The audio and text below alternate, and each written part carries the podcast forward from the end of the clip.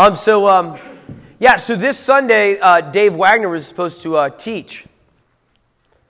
And I find out Saturday morning that he wasn't. So I was like, well, now you're like, oh, pastors, aren't you like always supposed to be in the Word? Of course. But like, I have like my own personal study time, and then it's like study time when I feel like the Lord is leading the church in. Sometimes they're together, and sometimes they're not. And so it was kind of like, oh, okay. Um, and then um, another piece of the puzzle here is uh, tonight is Hanukkah, first night of Hanukkah at sundown. And uh, traditionally, every year I, I teach and, and, and, uh, and, teach and preach on the concepts that are, that are found in Hanukkah. Um, and so I was going before the Lord, and I, I, felt the Lord was telling me to, to do something a little different, which was really weird because I was like, man, I, like not many people learn about Hanukkah anyway. So I was like, wow, I really want to teach on. And the Lord was just like, it's, it's, it's actually something that I don't want you to do right now. So maybe next week, that will, that will maybe be what the Lord leads us in. But this week, I felt the Holy Spirit was just showing me to just do a continuation on some of the uh, concepts uh, that we were studying last week. And uh, many of us were not here for Thanksgiving and things like that, but the Lord was just revealing new aspects of what I was teaching on last week. So it's going to almost be like a part two of that. Um, and for our guests, what we've been doing here is we're doing a series on the times and life of Jesus, taking a look at the depths of the cultural aspects and the historical aspects of what's going on during the times of Jesus. And so that's what we've been doing for a little bit. And so this week, week's message, as usual, is going to be a little different. It's going to be about making your bed. Yeah, you're allowed to laugh. You can. making your bed. Uh, it's a simple act. It really is a simple act. And it's a simple act that's actually symbolizing a divine appointment and a divine journey. Say this again. Making your bed symbolizes a divine act, a divine journey, divine calling on your life. I know, you think I'm nuts, right?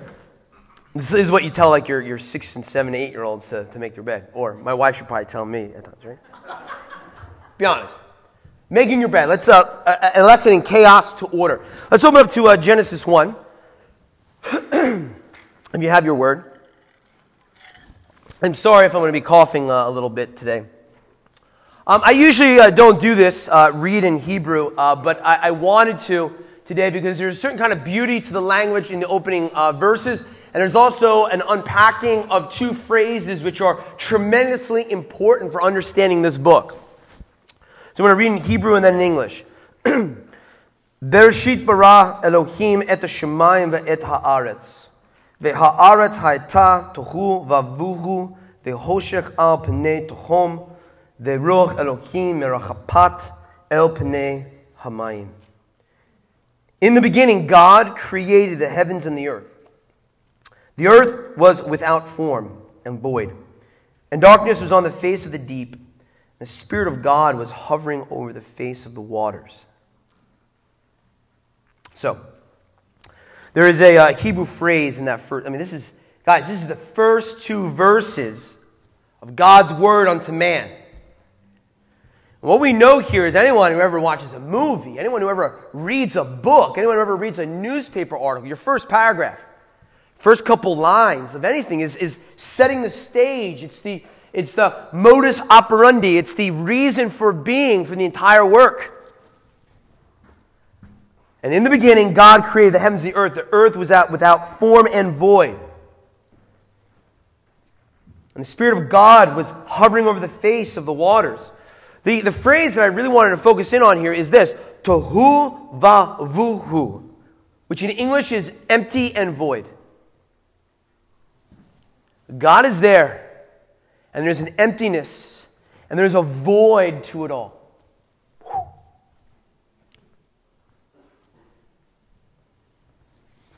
Uh, the Hebrew understanding of this phrase is that there's, there's, an, uh, uh, there's a void, there's a, a chaos that's there. Nothing is ordered. But within the Hebrew understanding, there's a chaos, there's an emptiness, there's a void, but within it, there is potential for things. That's really the understanding here, right? If you listen to the scientists who say the Big Bang Theory, right? What they say? They say out of, out of chaos came order. And so many people scoff at it. You're like, well, that's exactly what the first two verses of Genesis says. Out of energy, the chaos of it all, there is an amazing amount of potential for everything that exists and ever will exist. And the Lord is there and He speaks, right? And He creates it all. This is the first two verses, man, of the entire thing. And what is coming to a head here is that there's a story that is about to unfold. And it's a beautiful story that out of chaos, out of nothingness, out of darkness, out of seemingly just chaos, the Lord is now going to unfold order to everything. Amen. Amen. And it's so powerful because it's the beginning of it all. Yes. Now, Genesis continues, and I'm not going to necessarily read it, but it's very f- phenomenal if you, if you start looking at it in the Hebraic kind of model. What, what starts to happen is after this event, God creates stuff, and then He fills stuff. Then he creates more stuff, and then God fills that stuff. And it's really phenomenal. Actually, he creates some type of chaos, unorganized thing. And then the next event is he creates something to fill that chaos.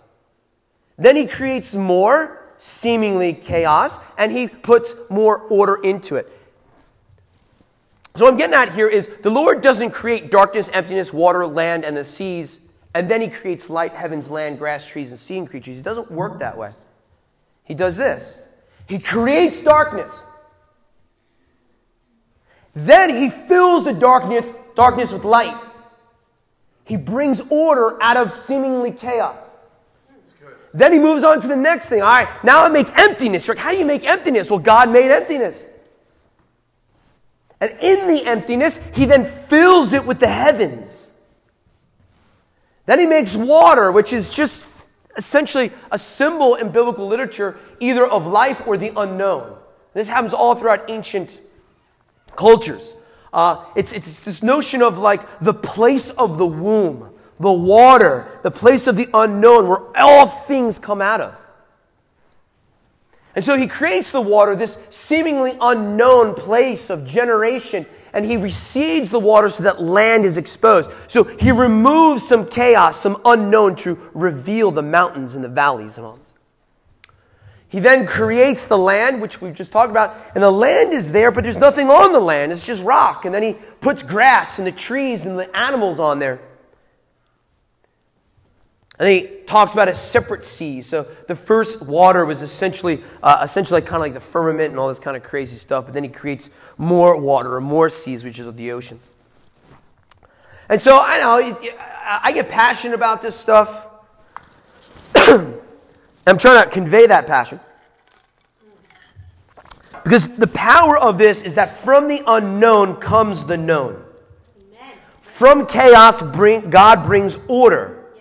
And in fact, if you really want to take a look at this as a piece of literature, obviously as the Word of God, as setting the stage, God chooses to write down this setting. Because the rest of the book is about this concept. God bring order from chaos. Bring, God bring order to your chaos. That's right. That's right. Hmm. Yes. And so, what are these things? Chaos. Chaos is the unknown, right? It's the darkness. It's fear. It's separation. It's sin. And what is order really? What is order? It's order's fulfillment is Jesus. Salvation. Come on, John 1, right? In the beginning was the Word. And the Word was with God, right? The Word was God. Right here, in the midst of all this is the Word, is Jesus, is the penultimate expression of order. So God makes creation, right? If you go through Genesis chapter 1, right, each day he makes creation. And when after he's done making creation, he says something cute. He says, uh, he says, Tov. It's good. He makes everything and he's like, it's good. And something mysterious happens. He makes man and he doesn't say anything at the end. You're like, come on, man, we're not good. What's going on? Like animals, the trees, and everything are all good. And after, after man, he doesn't say tov. He doesn't say good. You're like, no, this is the thing. He, he, he waits. he waits to express it. Because he waits, and after making man, he stops, he ponders, and he's like, something's missing. Before wife, something's missing. Sabbath, rest. And he rests and says, You're to rest. You're to engage in my holiness. And then after that, after he reflects both on the Sabbath and on man, he utters Tov Ma'od. It is very good. It's very good. You're not just good. You're very good, and all of creation has been separated from holiness. But the Sabbath day, which is connected to the creation of man, they're linked together. And this is what's going on here. In the Hebraic culture and the times and the understanding, how would Jesus see all of this? The Sabbath and man is very good. The Sabbath is holy, and man is made in the image and likeness of God. Man is sustained in holiness by adopting the image and likeness of God. You see, what, what's going on here is this that, that, that we have an opportunity, right, to be sanctified, to be transformed into the image of his likeness. Right? Our call by God is that man and woman were made in the likeness and the image of God. This is, this is so profound that we just kind of jump over it. But like scholars, even atheist scholars are saying that understanding right now lays down the foundations to Western law. That a slave is just like me because he is made in the likeness of man, or in the likeness of God. So and, and a woman she, she's on equal footing as me, and I to her, because we're all made in the likeness of God. No other culture had this revelation. It lays down the framework for all of Western culture that you and I are the, are the same in the eyes of God. This is how uh, uh, Thomas Jefferson can, can articulate, right? That all men are created, that they're endowed by their Creator with certain inalienable rights, among them being life, liberty, the pursuit of happiness. Why? Because who gives us the right? Our Creator, God. Why? Because we're made in His likeness. We're made in His image. We are, we are, we are, we are bound in this t- understanding of holiness because God makes us holy. It is so fundamental to the Western world. You can't just jump over a verse. You can't just jump over uh, over nothing, over this stuff. Out of complete chaos, Jesus resides. It says in John one. And God speaks, let there be light. Or or. Let there be light, and there is light. And the Word is made manifest. And the Word is Christ, is the Messiah, is the, is the Son of God. Sitting in heavenly places on the throne of God. And what's his first act? His first act is saying that you have been made holy and that you are made in the likeness and image of a holy God. That's the opening scene to this movie. Guys, this isn't me. This is the Spirit of God. I'm sitting there Friday night like I got to teach on Sunday. Holy Ghost, come reveal yourself. This is not me. This is straight up G- Jesus. This is straight up Holy Ghost. And a little bit of Dr. Jordan Peterson. So here's the thing you know, man, like, this is great. You know, order from chaos. I'm like, hey, man, you know, things are sometimes a little chaotic, you know? I got two kids, I got two jobs, I have two dogs and one wife. and she's been sick the last week, and when mom is sick, when mama bear is sick, oh man. It's right, it's a different ball game, right? It's like because men are like, I have a cold, I think I have pneumonia and moms and wives are like, I, I, I, I, I probably have pneumonia, but I'm not going to like change anything, right? They're so much tougher than we are. It's unbelievable. But when mom is down, it's like, whoo! I think our dog Cooper might have been watching the kids at one point. I wasn't sure. Because we, we've just been like so sick and like congested, and it's like my car is acting up, and then there's a roof in the leak again at the church, and then there's water coming out. Actually, roof from the leak, but then also, I don't know how this happens. It's like I understand water leaking from the roof, but I'm like, dear Lord, like, how can water actually leak from underground? Because that's what happened last week. I'm like, I'm like, order? Like, you want me to teach on order, really? It's like, order, what are you talking about? All right, so here's the thing. Man- mankind, in, in many regards, in many regards, mankind is living in chaos. Right? Man is living in darkness. He's living in sin. He's living in these places. And so, uh, how and what and what's going on with all of this, right? God creates order. And then man sins, right? And Adam and Eve are banished. Banished from uh, the Garden of Eden. But what are they banished from? They're banished from that, that relationship and intimacy with walking with the Lord. But a whole other level is they're banished from order. The perfect pa- paradise is like order, right? Everything's boom, it's paradise. They're banished from order. It's more than being banished from the garden. It's, it's even kind of more than being banished from God. I hate to say it that way because God was there, right? Where are you, Adam? Like, I'm here for you. I'm here for you. But there's a notion of, of chaos that now overwhelms man. And God actually prophesies that. Yeah, Adam, you're going to have chaos now. You have to work by the sweat of your brow. And, uh, and, and Eve, yeah, you're going to have some chaos now. You have pain in childbirth. You're going to submit yourself to your husband. That's a little chaotic, right? Yeah, very.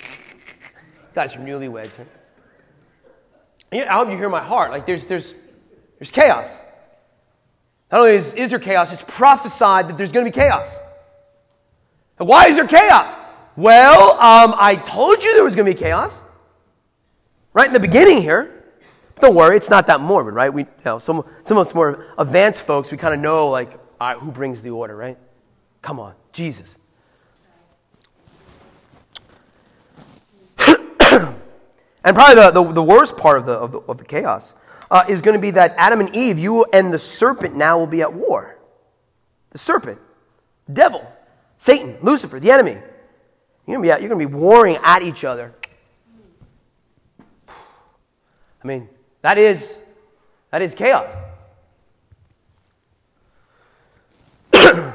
so, we see here Adam and Eve are banished. I want you to take a look at that picture for a moment in case I don't go back to it. Just really see what's going on there, right? You got Adam with his covering his eyes, like he's he's he's shameful. I I've sinned before God and I'm banished from paradise, and now I have to engage with chaos. One of the most famous works by a Christian writer is Paradise Lost uh, by John Milton, 1667. It's like one of the great non canonical works of Christian thought, right?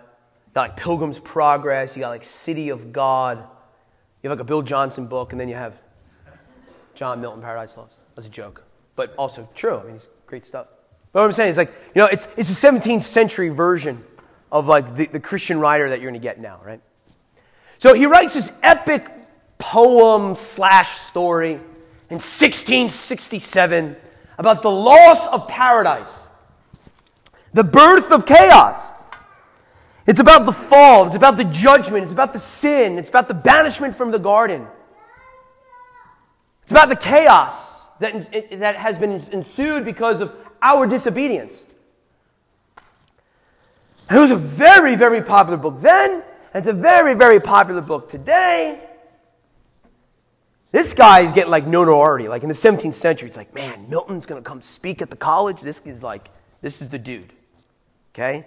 He is the mega dude of all Christian writers at the time. I can't, I can't even compare him. I don't, you take like Francis Chan, Bill Johnson. Give me another big name like writer. Bickle, um, John Piper, and the Pope. Put them all together, and you got John Milton in the 17th century. Okay? This guy is like megalord, right? Megalord as in like a big time dude. All right? Now, what happens here is he's got this friend that no one knows about.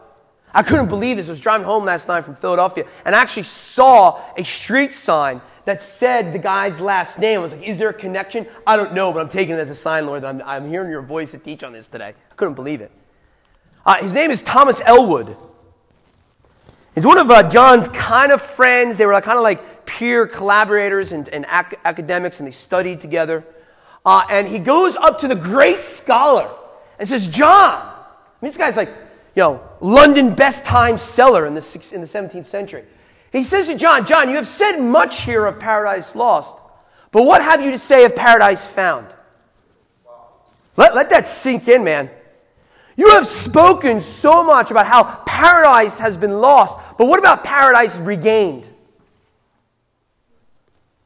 The way the story goes is the great John Milton is there stunned, perplexed, quiet, and he leaves.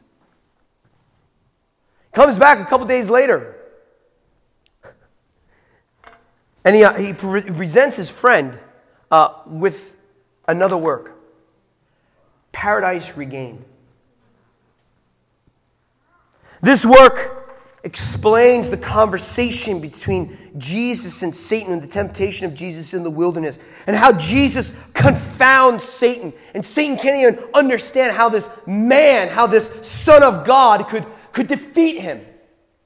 And talks about how paradise has been regained, that out of the chaos of the world, order has been brought forth, that we are now back in the Garden of Eden because of the Christ child, because of the Mashiach, because of Emmanuel, God is with us. Now, the power, the power of this is that we have to learn something here from this experience for us today. And it's two things. Two things to learn. Many of us are focusing on the defeat. Many of us in the church focus on paradise lost. And you focus on the chaos of it all. And you can't do that. You, you have to focus on what has been gained. What has been gained is union and fellowship and walking in the cool of the day with God again. What, what has been regained is order has been brought forth to your life. So we have to learn that we, we, we should not and we cannot live in paradise lost. We must and always be reflecting and living in paradise gained. Lost is chaos and gain is order. Amen? Come on, give me an amen or something and get going here. The second thing here, the second thing here that I think is, is so important for us. So important, especially if you're not classically learned or classically educated. It takes a Quaker to astound a scholar. It takes a Quaker to astound a scholar. And who is a Quaker? The Quakers, with all due respect, they're a little like hippy dippy now all passly unto God, whatever like whatever works for you. Like that's how they are today. Oh, if anyone who's ever studied religious history, particularly, that is not how they began people. Dude, George Fox is this guy, he's fired up. The reason why they get the name Quakers is because when they come into the presence of God in prayer and worship, they tremble underneath the Holy Ghost. That's where they get their name from. Like the Quaker oat guy is like a prophetic apostle sitting there when you're eating your, your oats. I'm serious. You just sit there eating it like, what the heck? Quake, they quaked underneath the Shekinah, the glory cloud, man. Yeah, yeah. In the 17th century, they're shaking Holy Ghost revival. And it takes a Holy Ghost revived person to astound a scholar. Now, why is this, man? Ephesians, man. Ephesians chapter 1. So good. Sorry, I got my little font Bible here. So I should have worn my glasses. this is it. This is what this is what Ellwood got. In him, this is Paul speaking. In him, in Jesus, you also trusted. After you heard the word of truth, the gospel of your salvation, whom also, having believed, you were sealed with the Holy Spirit of promise, who is the guarantee of our inheritance until the redemption of the purchased possession to the praise of his glory. You're sealed, man. Holy Ghost seal on your life. Holy Spirit is in you. It's a place of wisdom, counsel, understanding, fire, boldness, understanding. I remember I was in graduate school and we're taking these Bible classes, and the, the secular uh, uh, uh, establishment was trying to disprove things in the Bible and show inaccuracies and all this kind of stuff.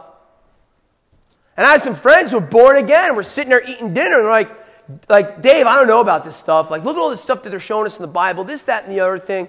You know, I've been a believer my whole life, and I'm really questioning. I mean, we won't get into it. I mean, if, you know, if this wasn't recorded, I, we could get into some seemingly conflicting things that are going on in the Bible, and the, secularists and the academics, they take it and they, they run with it. And I had dear, dear friends who walked away from the faith. One from America, one from Norway, one from South Africa. I mean, we're talking like worldwide implications. I remember sitting there and it's like, well, Dave, how come this stuff doesn't bother you? I was like, I gotta be honest. If I was like you, I would walk away from the faith. And they're like, I'm like, I have the Holy Ghost residing inside of me. I do not make my conclusions based off of what someone is trying to prove inside of me. I walk with Jesus. I have intimacy with him. I did not come to faith because I read a book. I came to faith because I came face to face with the Son of God. Come on. I was like, if you haven't done it, no wonder right? I mean, Paul prophesies, right? When some other new gospel or some other new kind of prophetic message comes along, you're just going to go and follow them. Of course you will. It's called New Age. It's called Mormonism. It's called Jehovah's Witness. You just run away and you go to a new philosophy. But when you meet Jesus, like that Quaker, yes. you astound scholars. Yeah. You astound principalities. Yeah. You astound demons. Woo! And let me tell you something. It's time for you and I to get in touch with our ancient, divinely appointed ancestry. I'll say it again. It is important, absolutely fundamentally important, that you get in touch with your divinely inspired ancestry. Whew. Do you know George Washington had a problem? He had a problem with Bucks County. He had a real problem with Bucks County historically. And the problem was these people in Bucks County, they won't fight. They won't fight the British. Like, they can't get the recruits. Because the people of Bucks County took a pacifist route. And I'm, I do not personally think that pacifism is, is always the right way. Sometimes you got to fight. Come on, man, you're a German living in the Nazi Germany. It may be time to fight, you know?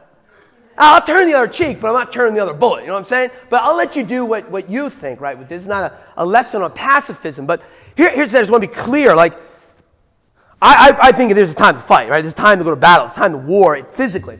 Um, you, you, know, we wouldn't be here really if, if not the case. But what, what, I'm trying to paint this picture, and the picture is this: the Quakers were pacifists, and Bucks County was loaded with Quakers. You and I reside inside of a county that 230 years ago had more Quakers in it than pretty much anywhere else in the world outside of maybe the entirety of England. This place was jam packed with Quakers. You go to Alabama, like, what's a Quaker? Right? You go two blocks down, you can see an old Quaker meeting house from like 17 whatever. Underneath this, this platform, the soil of Bucks County, man, has a deeply rooted, deeply rooted spiritual expression of those people who are baptized in the Holy Ghost. If you think being baptized in the Holy Ghost and, and falling out in the presence of the Lord is strange in 2018, what the heck do you think it was like in 1700? Be like, the heck? Uh, hold on. You, this, this is what's here, man. That's what's under, that's what's in the spiritual DNA of Bristol. The oldest county seat in Bucks County. It's right here. I'm telling you, the Lord has called you and I here to redig those wells. Those spiritual wells. Come on. The Quaker presence, the presence of God, the Holy Ghost that astounds even a great scholar. Yeah. Hmm. Two, more of your ancestral DNA. Genesis 1:28 says this. First two commandments by God. First two commandments be fruitful and multiply. Commandment two fill the earth and subdue it. This is the linchpin to bring this all together. Fill the earth and subdue. And what is it to do to subdue? It's to bring order to the chaos. This is our divine call from the garden. You are going out, multiply, be fruitful, and subdue the craziness that's out there. It's awesome. Luke chapter 17, verse 21. The kingdom of God, which is, right, order, resides inside of men. We have the kingdom, the kingdom of order, the kingdom of salvation inside of us. Mark 16. Come on, man. This is. He who believes and is baptized will be saved, but he who does not believe will be condemned. And these signs will follow those who believe. In my name, they will cast out demons. They will speak with new tongues. They will take up serpents. And if they drink anything deadly, it will by no means hurt them. They will lay hands on the sick and they will recover. Man, if there's nothing that is chaotic, I can't imagine the chaos and then the order that happens when you, when you start speaking in new tongues, when you're laying hands on the sick and they're becoming healed, you're raising people from the dead. It's the call, it's the Great Commission to go out and share the gospel, but to go out with the power and the authority of Jesus and the power and authority of the sealing of redemption by the Holy Ghost to bring forth the order to the chaos. It's your divine call. Yes. It's totally your divine call. Say, Dave, but there's chaos in my life. Oh, the worship team, come on down. But there's chaos in my life, and there's chaos in the world. And what do you mean chaos, man? I want to be real with you, right? I got some dark times. There's times when I get a little melancholy, especially like in February, right? I'm like, whoa. I do. You know, I got to reach out to the Lord. There are things that sometimes some of us may struggle with, or things that you say that you shouldn't say, because you haven't been molded into the image of Jesus yet completely. And there's, there's chaos, or there's things that are not completely together, right? It's like, duh. That's kind of like life. Like, that's life. I was just going to the Lord with this, and I felt him just say, Yeah, yeah, there's chaos in, life. Yes, I know. Uh, that, that's kind of the point. This is weird. You're like, well, what do you mean? Come on, come on. No, th- that is the point. That there is chaos. There's unknown. There's, there's all this kind of stuff. And, you know, I was talking last week about this, that that concept is a story of man. Right? If there's no unknown, there's no story. If there's no story, there's no being. There's no purpose. If everything is perfect and everything is a utopia and you've already arrived, then there's no purpose to your life. I know it's crazy, and I don't want to necessarily make a theology out of it. But, you know, we get so bummed out that we're kicked out of the garden.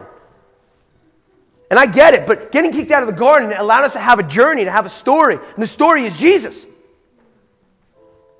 No apple, no Jesus. No apple, no story of progressively becoming the image of Jesus. And I know it's not a, a, thing that you necessarily preach on all the time, but I'm telling you, man, when you're going through the hard times and all this kind of stuff, we have to understand it's okay. It's okay. It's a story. It's your story. Your story is to leave the Garden of Eden and transform the earth back into paradise to subdue the earth. And it begins with you. It begins with you. I got some things in my life, Lord. I know. That's the point. You've been banished from the garden, and now this is the story. You get to do what I did in Genesis 1. You get to help bring order to the chaos. Amen. Being transformed into the image and the knowledge and the glory of Jesus from glory to glory till we see Christ Jesus face to face. It's like, Things are bad. I know. But things are bad. I know. That's the beauty of your story. But but but it wasn't always that way. I know. But you guys sinned. And now what a beautiful journey it is. That you get to rely on the Holy Ghost. You get to rely on Jesus. And you get to transform your life with Jesus and bring it order.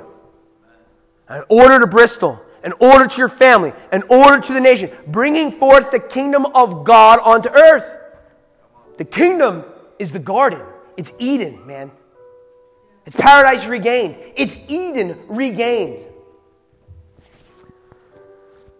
I know some of us saw this last week, but I, I felt the Lord saying, You got to show it again. Because this, I'm telling you, if you grab this and you understand it, not, not in a humanistic way, but if you understand it spiritually, it's going to change your life. The cave you fear to enter holds the treasure that you seek. You want to become a better person? Like, who doesn't want to? Do you want to be molded more into the image of Christ? Into Mashiach? Into Messiah? Into Ben David? Into Ben Joseph? Into the son of Joseph and David? Man, that's not, you, you got to be careful saying yes. You got to be real careful saying yes.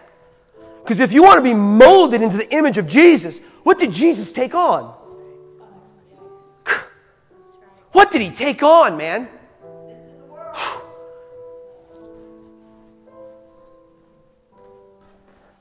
I'm telling you, there's people that see their life in chaos. And they're afraid to confront it. If that happens, you will remain in the chaos. But what I'm telling you is you're not alone. Every single being, including Jesus himself, needs to go into the cave of chaos. Jesus takes on the sins of the world, complete separation of God, spends three days in the belly of the earth. That is a pretty chaotic and dark place.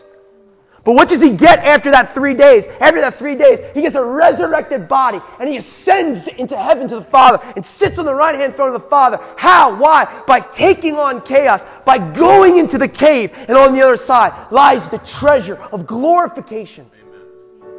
And it's the same with you, and it's the same with me. There's chaos, man. And sometimes you got to go into that cave and you got to go in with Jesus and say, I know there's a treasure.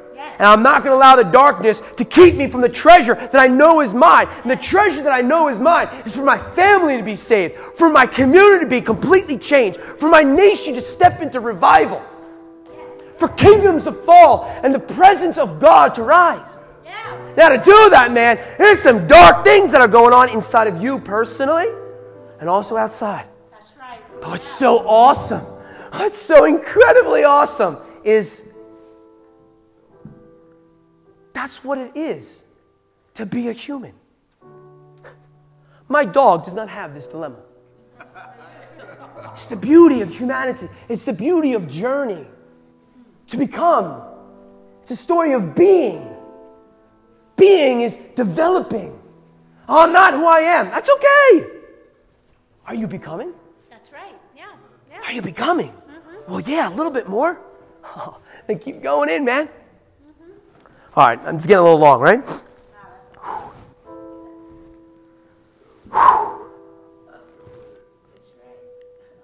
Man's call is to go into the unknown, the chaotic place, to bring Eden, the kingdom of God, onto the world. It is such a strong call that it's the second commandment spoken unto man Go. Go into all the earth, subdue it, steward it, have lordship. It's so profound that the calling of Abraham only happens when he lech lecha, when he goes to a land. You need to go.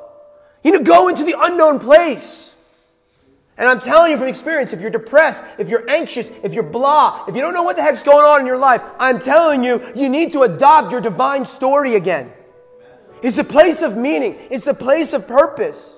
Your meaning and your purpose is to go into the unknown and transform it into the kingdom of God, into Eden, into paradise regained. That's your purpose. That's, this, that's part of the purpose of the exaltation of God in your life. Amen?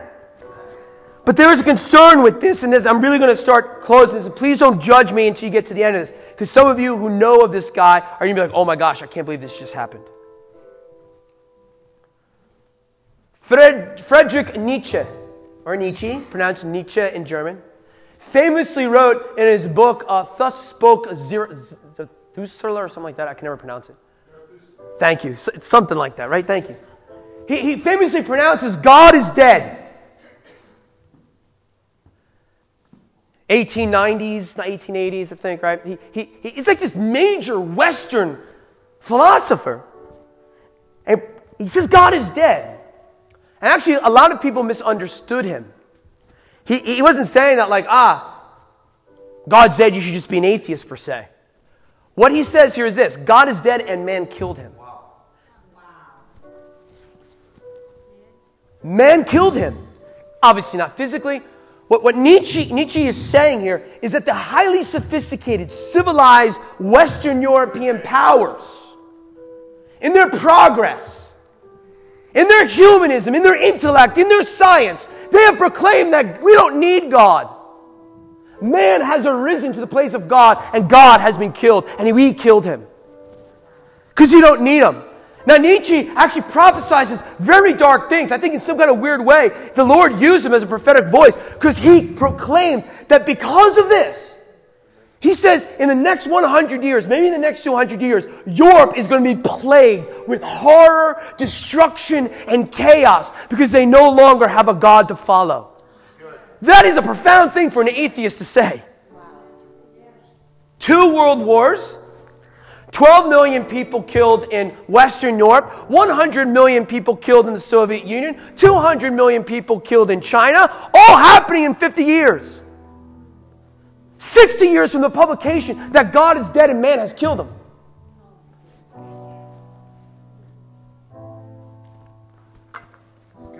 And you're like, ah, this is, this is what I'm, this is the reason why I'm bringing this up is this, this, this sends chills down my bones, man.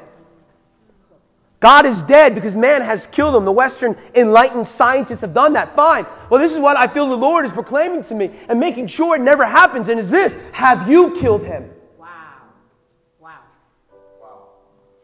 Have you gotten to such a place in your life and you make so much money and things are so comfortable and water comes out of the tap and the lights go on and your ministry's on fire and your music's on fire and your, your family's doing great. Everything is nice, neat, and perfect. There's actually a concept of this known as the fin de siècle. It, in French, it's the end of the 19th century where everything is like, look what man has, has, has created.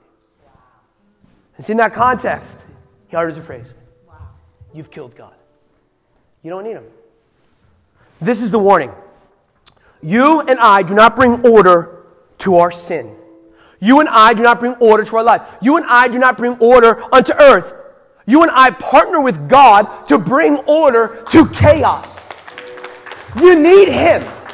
You absolutely need Him, even if your bills are getting paid. And if your, and your bills are getting paid, it is so easy for your eyes to go astray and kill God. That's right, yes. Symbolically in your life.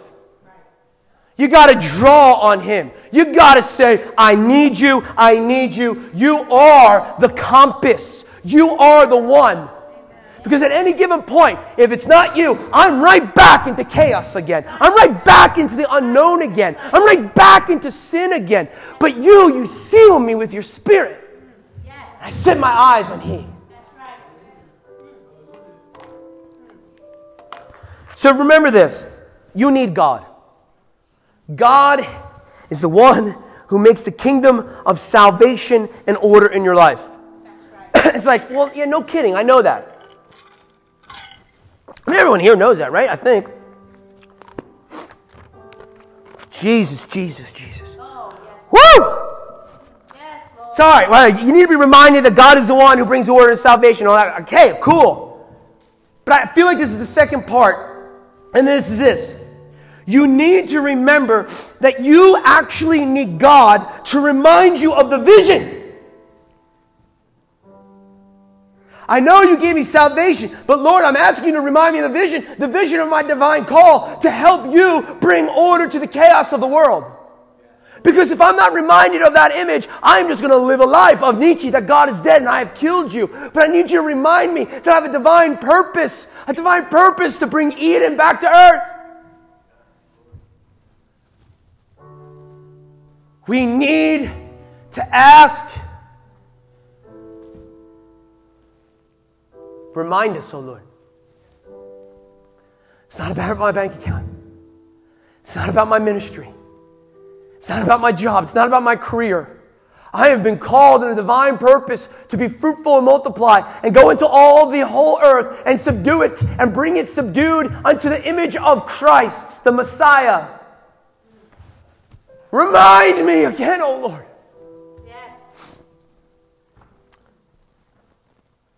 Habakkuk 2 says it this way Write the vision and make it plain on tablets, that he may run who reads it, for the vision is yet for an appointed time.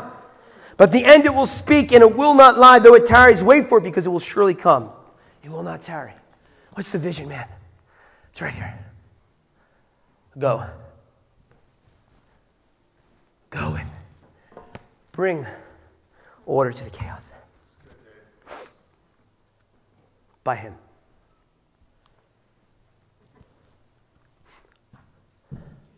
Make your bed.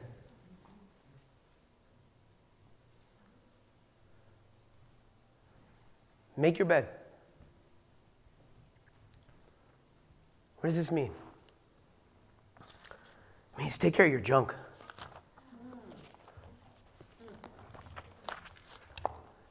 Don't be transformed, Bristol, until you've made your own bed. Don't be telling other people how to live their life for Christ until you make your own bed. Physically and symbolically. Get your rear end out of bed in the morning. Get your bed in order. Let it be a testimony physically of getting order of the spiritual things that are in your life and move forward. Amen. Make your bed. Get your life in order. If you want to transform the kingdom of God and bring it back into paradise, it doesn't work from the outside in, it works from the inside out. You got to get this in order. And once I get this in order, I can help get my family in order. And then I can help get Bristol Church in order. And then we can get Bristol, the town, in order. And then we can get Bucks County in order. And it just goes. It's your divine call in your life and in the world to bring order to the chaos. And praise God, it's only done by the Spirit of God. Amen? Yes. It's done by Him. And I'm passionate about it because I'm telling you, when we get this inside of our soul, when we get this inside of our spirit, your life comes alive because you got a purpose again. You're not just, you haven't just arisen and I'm saved, once saved, always saved, and it's done. It's like, oh my gosh, there's so much more. To be transformed into the image of Messiah, to bring order to the chaos, to bring forth Eden onto planet Earth. Amen? Amen. Oh, that's all I got.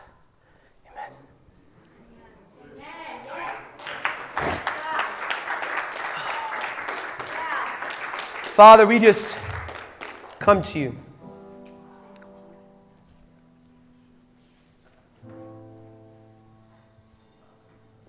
Thank you for Tohu Vavohu. Thank you that out of the chaos you brought forth the order. And that in the beginning, when there was chaos, the Word was with God, and the Word was God.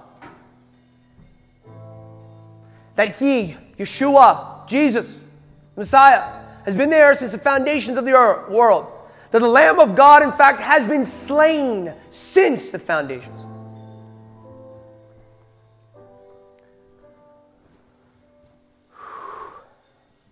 Mario, are you really going to do O Come, O Come or no? Sure, why not? Or whatever you want, man. I just thought maybe you're doing it. yeah, we'll, we'll do it, yeah.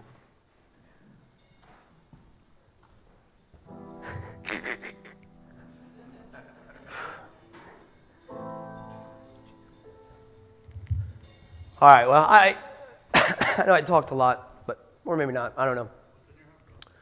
But we just, I just, I just, I just, I invite you to stay here for a moment as Mario plays O Come, O Come Emmanuel. And I know, oh, it's a Christmas song. It's, it's not just a Christmas song, it's a declaration or a couple different things. One is the rejoicing of God is with us, right? But there's also another very profound, deep thing for the week of Hanukkah, and that is, O come, O come, and deliver captive Israel, right? It is a proclamation God, come and save your people, O Israel, again.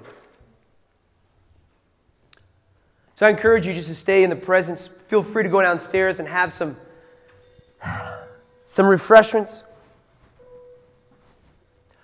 But I also ask if you want to come forward and just receive prayer. Prayer, particularly in what was taught on today, because I feel the Lord is releasing something. He's releasing a fervency of excitement to bring order to your nuttiness. To walk into the divine journey, the divine story of being, of becoming, with the help of the Holy Ghost. So if that's you, I just invite you to come on down. And we'll pray for you. Maybe some other people can come down and help pray. Mean, we have a pretty lax place. If, if, if you feel led to pray, come on down. If you're a part of this congregation, you're free to do that with your brothers and sisters. I know Josh always loves praying. Jose always loves praying. If there's anyone else, it'd be awesome. I'm telling you guys, I'm telling you, don't let this opportunity go. There's an anointing here to cast the vision. to bring Eden to your life. We thank you, Jesus. Amen. Have a wonderful week.